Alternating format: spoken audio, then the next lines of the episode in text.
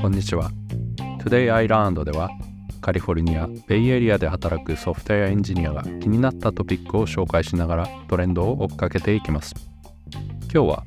暗号通貨の仕組み Proof of 何々というトピックについて話していきます今井智明です。サンフランシスコにあるスタートアップで CTO として働いてます。良一です。ベイエリアのバカ高い家賃と教育費を稼ぐためにヒーコラ働いてるエンジニアです。はい。ということで、えー、今日はですね、僕が今井さんにいろいろ聞きたいなと思ってですね、えー持ってきたトピックなんですけど、暗号通貨ですね、ビットコインとかイーサリアムとかの、まあ、仕組み、特にプルーフオブ何々とか合意形成の仕組みのところをですね、ちょっと聞きたいなと思いまして、持ってきました。はい。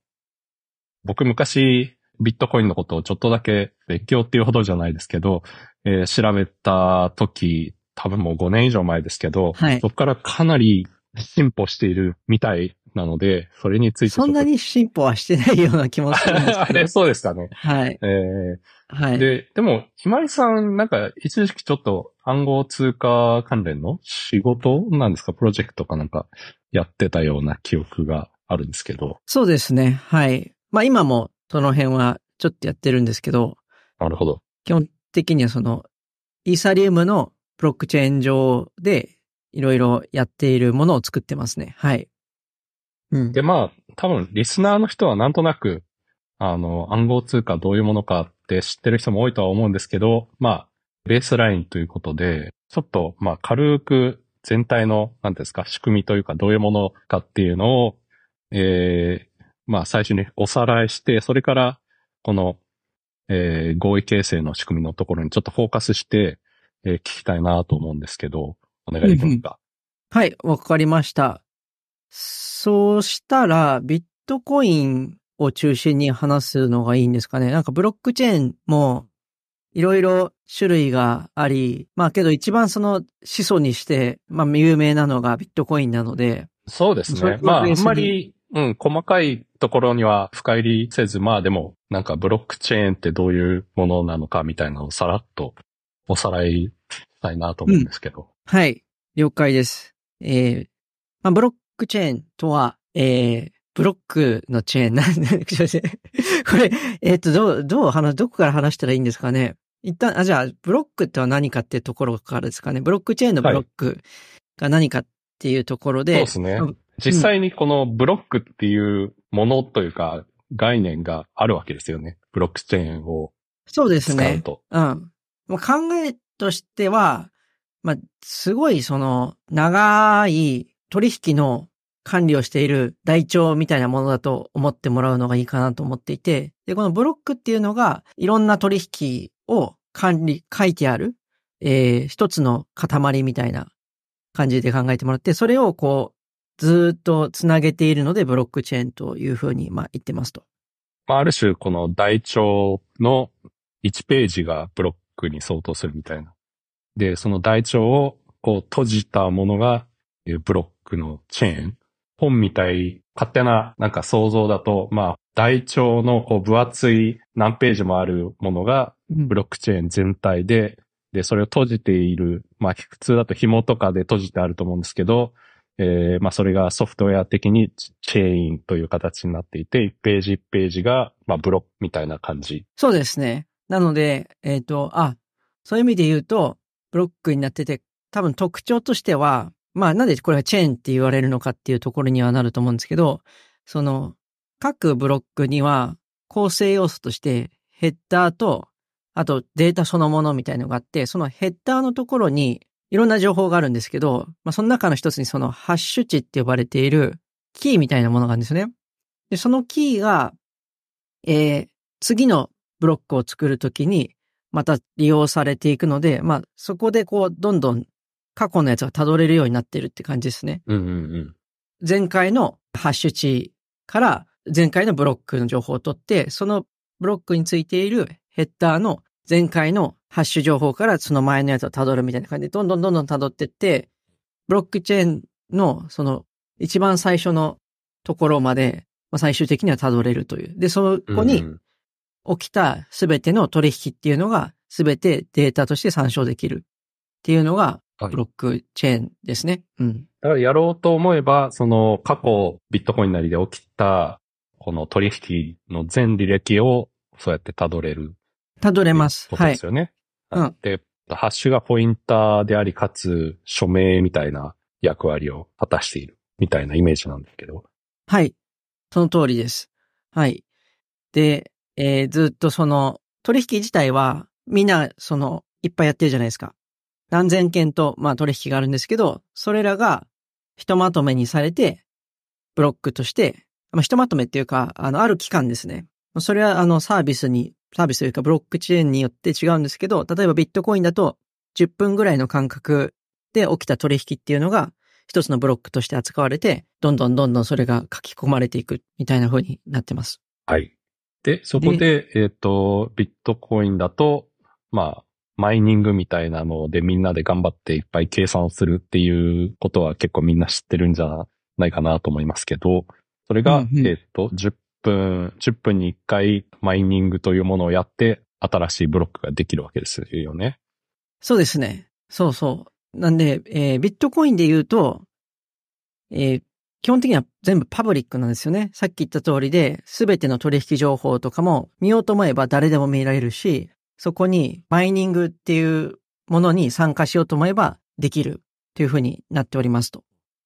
で、このシステムのその肝となるところっていうのは、どうしてこの取引が全て正しいのかって言えるかっていうところにあると思っていて、そのみんながいろんな取引してるけど、それらが間違ってないよねっていうのはどう担保してるのかっていうところになるかなと思うんですけど、まあ、それがさっき言ったその合意形成の仕組みで、ブロックチェーンというかビットコインに関して言うとプルーフオブワークっていう仕組みを使ってるんですけど、それがいわゆるそのマイニングと呼ばれている部分ですと。で、このプルーフオブワーク、えーマイニングの仕組みについてちょっと説明すると、基本的にはその、えー取引って、まあ今例えば、じゃあ1000件の取引がありましたとすると、それは一度、まあメモリのプールみたいなところに保管されるんですよ。で、この取引っていうのは正しいかどうかわからないんですよね。ただ、まあこれが今のところ取引としてあったっていう風に記録されていて、で、じゃあ、うんと、これが正しいって言えるかどうかっていうのは、ビットコインのルールにおいては、このネットワーク中で一番頑張った人が多分間違ってないよねという方針でブロックを書き込むっていうルールを作ってるんですよ。で、それそれで、まあ一番頑張った人ってじゃあ何を頑張ったっていうところなんですけど、えー、あるハッシュ値を計算するっていうところで、うんとめっちゃその、頑張って頑張って、時間をかけて計算して、答えを出した人が、まあ、ズルしてないよねっていう風に判断して、その人が書き込む権利をもらえる。で、かつ、その、えー書き込む権利をもらうと同時に、えー頑張ったねっていう報酬がもらえるんですね。それがその、マイニングと呼ばれる理由で、まあ、その採掘した結果、自分がその権利を得た時に報酬がもらえるから、えーまあ、金のマイニングと同じですけど、採掘と同じですけど、そこでこう、何かしらの、えー報酬が得られるっていう仕組みになってます。うんうんうん。で、この、ちょっと前は話題になってましたけど、中国とかですごい GPU ボードとか ASIC のボードをいっぱい並べて、すごいいっぱい計算をしてるわけですよね。なんか、そうです。はい。ひたすらこうハッシュをなんか計算するんだけど、それはそのビットコインのネットワークに参加してる人が、まあ大体同じような取引の履歴を他の人たちからかき集めて、それをもとにハッシュを計算して、で、一番頑張って正解を出した人が、えっとなんだっけ、ゼロをいっぱい、ゼロでしたっけ？なんか、こう特定のなんか不思議なハッシュ値ができるようなランダムなデータを足して、なんかとにかくくじ引きを引くかのようにいっぱい計算をして、当たりが出たら、それが正解というか、その人がそのブロックを発掘したことになるはい感じになってます。そうです。はい。今の考え方で合っております。はいもうちょっと詳しく言うと、さっき言った通りで、その、ハッシュ値。これ確か、あ、ちょっともしかしたら間違ってるかもしれない。基本的には前回のハッシュ値をベースにしているはずなんですけど、で、そこにランダムな数字を付け加えて、えーそれを、あ、これハッシュ値なんで、で、ハッシュ値はあの、シャ256ですね、に256桁の16進数なんですけど、こいつに何かしらの数字を足して、それを数字で表したときに、この数字の以下になるように計算してくださいみたいなことを、まあ、アルゴリズムでビットコインっていうのを組んでいて、例えば、どういうことかっていうと、さっき言った通り、その、256桁なんですけど、頭が、うん、何十、頭の十何桁がゼロなんですよね。で、これを、えー、二進数で表すと、例えばですけど、2の170何乗とかになるみたいです。なりますと。するとしたときに、このベースのハッシュ値とランダムな数字、このランダムな数字はノンスって呼ばれてるんですけど、このノンスを組み合わせて、新しいハッシュを作って、それが、例えば、2の160乗以下になってほしいとか、例えば、それってどういうことかっていうと、ゼロの数がもっと4つ5つ増えるようなハッシュ値を作ってほしいみたいな。で、それをみんなで頑張るっていう感じですね。なるほど。はい。で、多分肝は、とにかくいっぱいその、計算をした人が、まあ、確率的には正解を引くそうです。可能性が高いし、えっ、と、まあ、ズルをするのが非常に難しいというか、計算しないとこの数字を引き当てることは、まあ、まず不可能だし、正解が出たことを他の参加者は、まあ、割と安い計算コストで、まあ、確認できると。まあ、それが、まあ、ハッシュの性質なわけですけど、まあ、そう、それがきっと肝で、だけど、このビットコインの場合は、とにかく電気代がめちゃめちゃかかると。そうですね。えーなんだっけ、どっかの国丸々一国分ぐらいの電力を消費してるみたいな話を聞いた覚えがあるんですけど、うんうんうんそれで今日、まあ本題というか、すごい聞きたいところは、イーサリアムとかだと違う仕組みを使ってるんですよね。そうですね。じゃあ何がどう違うのか。で、どうやってこう、まあ保証してる攻撃に対する体制だとか、まあ要はズルができないようにしてるかな、みたいなのをまあ聞きたいなと思うんですけど。うんうん。そうですね。あ、まず、えプルーフオブワークでどういうズルが可能性としてあるかってところから話すと、一番有名なのが51%攻撃って呼ばれているやつで、これはすっごい簡単に言うと、例えばマイナーが、マイナーってさっき採掘してる人3人しかいなくて、で、2人が結託すると、よし、じゃあうちらで、あの、儲けようぜって話したら、その悪い人たちが、まあ、3分の2の確率でハッシュ値を計算できるとしますと。はい。で、そうすると、悪い人たちは、まあ、自分たちにたくさんビットコインを送るっていう取引を発行して、で、ハッシュ値を計算すれば、まあ、3回に2回は、それがブロックに書き込まれて、正しい取引だよねっていう風に判断されると。で、これが、今ちょっと、あの、3分の2だから、あれなんですけど、51%って要は半分の計算量を保持できれば、同じようなことが理論上できるんですよね。うーん。だから、あそのネットワークとしては、すごく分散化されてるってことが重要なんですよ。みんながこの結託しないような仕組はいみが重要になりますと。で、えっ、と、まあ、それがそのプルーフオブワークの欠点。まあ、その2ですね。その1はもうエネルギーをめちゃくちゃ使うこと。さっきの、あの、話で言うと、今だと、うんと、ハッシュ値どれぐらい計算しないといけないかっていうと、えっ、とですね、一応昨日調べたら592エクサハッシュ。えで、よくわかんない。エクサ、はい。えっ、と、10の18乗。えすごい数日本語で言うと、多分なんですけど、ほぼ6外。1、10、100、1000万、うん億兆、計、外の外。だと思います。ごなので、もう果てし、これが1秒間に行われる計算あ、なので。1秒間にもね。はい。う。これが1 10秒間分ではなく、1秒間。10分じゃく。なく、そう、だからもう果てしのないハッシュ計算が行われていて、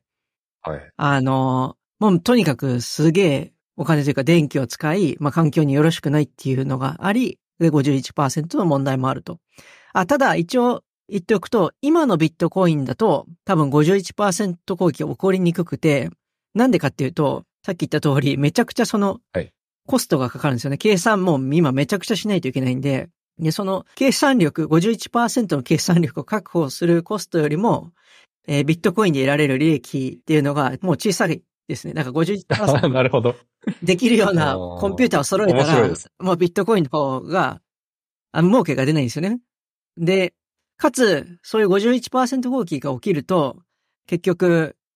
あ、このネットワークやばいってなって、資産の価値が減るので、ビットコインの価値も多分、そうなった時には、すごい落ちるんですよ。だから、うん。インセンティブが低いんですよね。あの、やる人に、悪い人にとっては。だから、まあ、今時点だと、この攻撃は起きにくいです。ただやっぱりそのプルーフオブワークっていうお金とコストがかかるやり方はどうなのっていうところで、まあ今出てきているというか、割と多くのネットワークがそっちにシフトしているのがプルーフオブステークですね。はい。で、イーサリウムももともとプルーフオブワークだったんですけど、プルーフオブステークに移行しました。で、これは、そのネイティブトークンと呼ばれる、そこのネットワークでやり取りするために必要なアセットみたいのがあるんですけど、それをいっぱい持ってる人が当たりやすく、えっ、と、次のブロックを書き込む権利を得やすいみたいな仕組みになっていて、はいで、その一番いっぱい持ってる人が、えー書き込みの権利を得るっていうのが、このプルーフオブステークの仕組みです。イーサリウムの場合は、32イーサ以上持って自分でノードを持てば、えー書き込みの権利を得る可能性はあります。うん。なんですけど、まあ、これものすごい、なんですか、たくさんのノードが参加しているので、基本的に個人でノードを持って書き込む権利を得る確率っていうのはもうものすごい低くて、今までだと本当何年かに一回、数年に一回発生して、それがニュースになるぐらいものすごいレアなことなんですけども、えっと、個人で当たるのはニュースになるぐらい珍しいですよね。はい。だから、えっと、なんか機関投資家みたいなところがやってるところは大体当たりを引く。そうですね。はい。基本的にみんなどうなってるかっていうと、その、ま、プールみたいのがあって、そこに自分の持ってるイーサリウムをステークするんですよ。で、まあ、そのプールっていうのはすごいたくさんあるんですけど、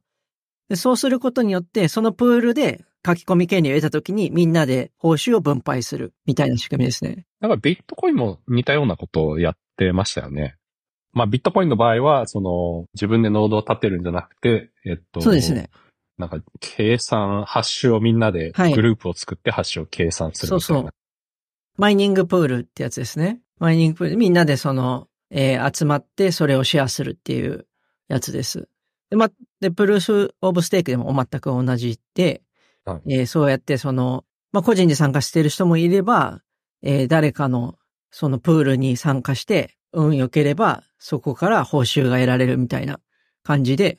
えーやってるところがあります。で、これも分散化が非常に重要で、ちょっとここら辺あんまり詳しくないんですけど、すごい悪意のあるプールがあって、そこがその大多数を占めたときに、多分だけど51%とかにはならないのかな？まあだけど確率的に当たりやすくなったら、まあそれをもって悪意のある取引を入れ込むことは、まあ理屈上は可能なので、これも非常に分散化は重要ですという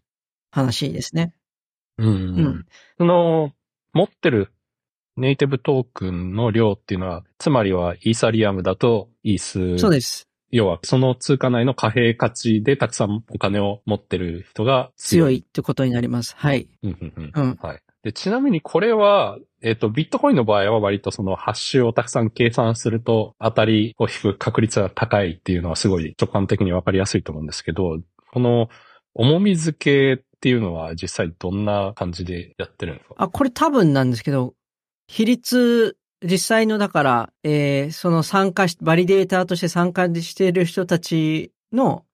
比率で重み付けが起きてるんだとは思います。はい。あんまちょっとこの辺自分も詳しくなくて、はい。ただ、えっ、と、基本的にはすごく、あの、電気消費量も低いですね。うん。イーサリアムは、この Proof of Work から Proof of Stake に移行して、98%以下になったらしいです、消費電力が。うん。うん。それでもその、ビットコインのその消費量の大きさを考えると、つまりはビットコインの2%ぐらいはかかるわけですよね。電気代というか計算コストが。だからそれなりの計算はやっぱり必要ってことなのかな？そうですね。まあ、その、結局、バリデーションプロセス自体にも計算処理は必要なので、そこはまあ、なくせないのかなとは思います。うーん、はいなるほど。ちなみにこれ、ビットコインは、このプルーフオブステークに移行するっていうことはなさそうなの。今のところはないんじゃないですかね。うん。ただ、何かしらの変更は将来的にある可能性があって、なぜかというと、プルーフオブワークって、まあ、マイニングしました、報酬が得られる。それのインセンティブによってみんなが参加してるんですけど、半減期って言って、報酬のもらえる額がどんどん減ってってんですよ。まあ、そもそもビットコインってもう数が決まってんですよね。いくつだったっけ ?2100 万だからに、まあ、ちょっと数、具体的な忘れちゃったんですけど、なので、その報酬がどんどんどんどん、まあ、減っていくんですよ。そうすると、マイニングするインセンティブがどんどん低くなっていくんですよね。うんだから、新しいそ、の同じぐらいの頻度で、えっと、インフレが起きないと、どんどん旨味がなくなっていきますはい。なので、新しい報酬提供の仕組みみたいのは、いずれ必要になってくるって言われていて、もしかしたらその時に何かしら新しい仕組みが導入されるかもしれないですね。プルーフオブなんちゃらの。うん。今のところは、ただないとは思います。なるほど。うん。で、他のメジャーなコインって割とプルーフオブステークの方が多いんですか？最近だと。多いと思います。はい。なんかこう話だけ聞くと割と、え、なんで最初からそれにしなかったの？っていう、電気代もったいないじゃん。最初からプルーフオブステークにすればよかったのにって気がしてくるんですけど、なんだろう？技術的に難しいとかなんかあるんですか？というよりも、ビットコインがここまで世界中で使われるようになると思ってなかったんだと思うんですよね、最初の人たちは。今結局、そのコストがめちゃくちゃ上がってる理由って、まあ、いっぱいマイナーが参加して、で、当てようとするわけなんですよね。で、いっぱい参加すればするほど、その難易度を上げないといけないんですよ。これ difficulty って言うんですけど、 difficulty をどんどん上げないといけないんで、そうするとコストがどんどん上がっていく。だから今、うん、だから本当2000なんでしょうね。15年とかそれぐらいの時は今ほど電気の消費量は大きくなかったっていうところがありますね。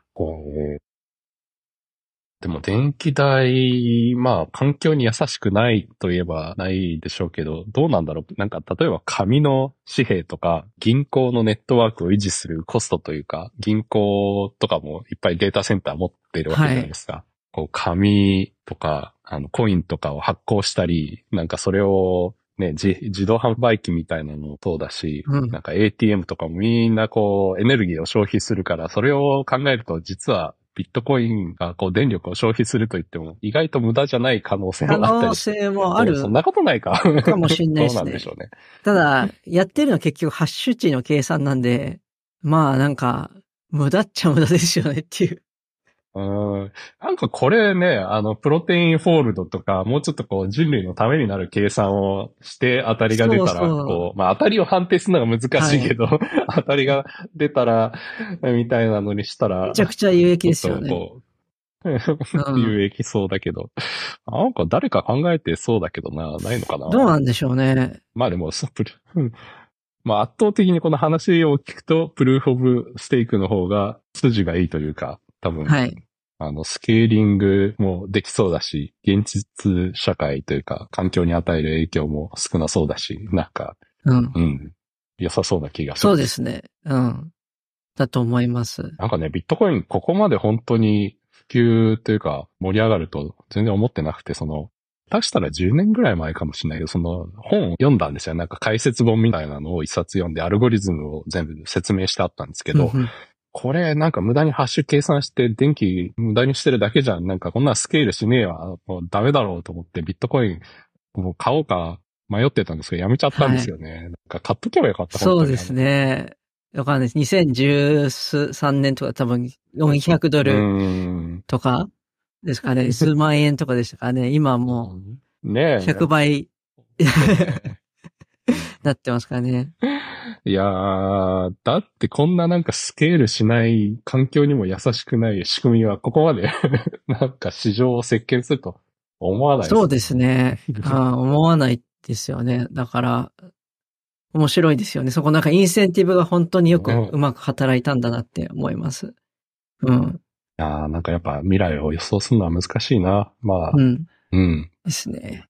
はい。ということで、今回はこれぐらいにはい。しておきますか。なんかちょっと少しイーサリアムの、というかプルーフオブステークのことが分かって、とても良かったですはい。なんかあんまりうまく説明できなかったですけど。まあね、あんまりこう、アルゴリズムとかに踏み込むとそれはそれで30分じゃ終わらない気もするんで、うん。多分これぐらいが、あの、1エピソードとしてはちょうどいいかなと思いますんで、じゃあ今回はこれぐらいで締めたいと思います。わかりました。はい本日は暗号通貨の仕組み、プルーフオブ何々について話しました。よかったら感想をハッシュタグ、todayislandfm または tilfm でつぶやいてください。ありがとうございましたあ。りがとうございました。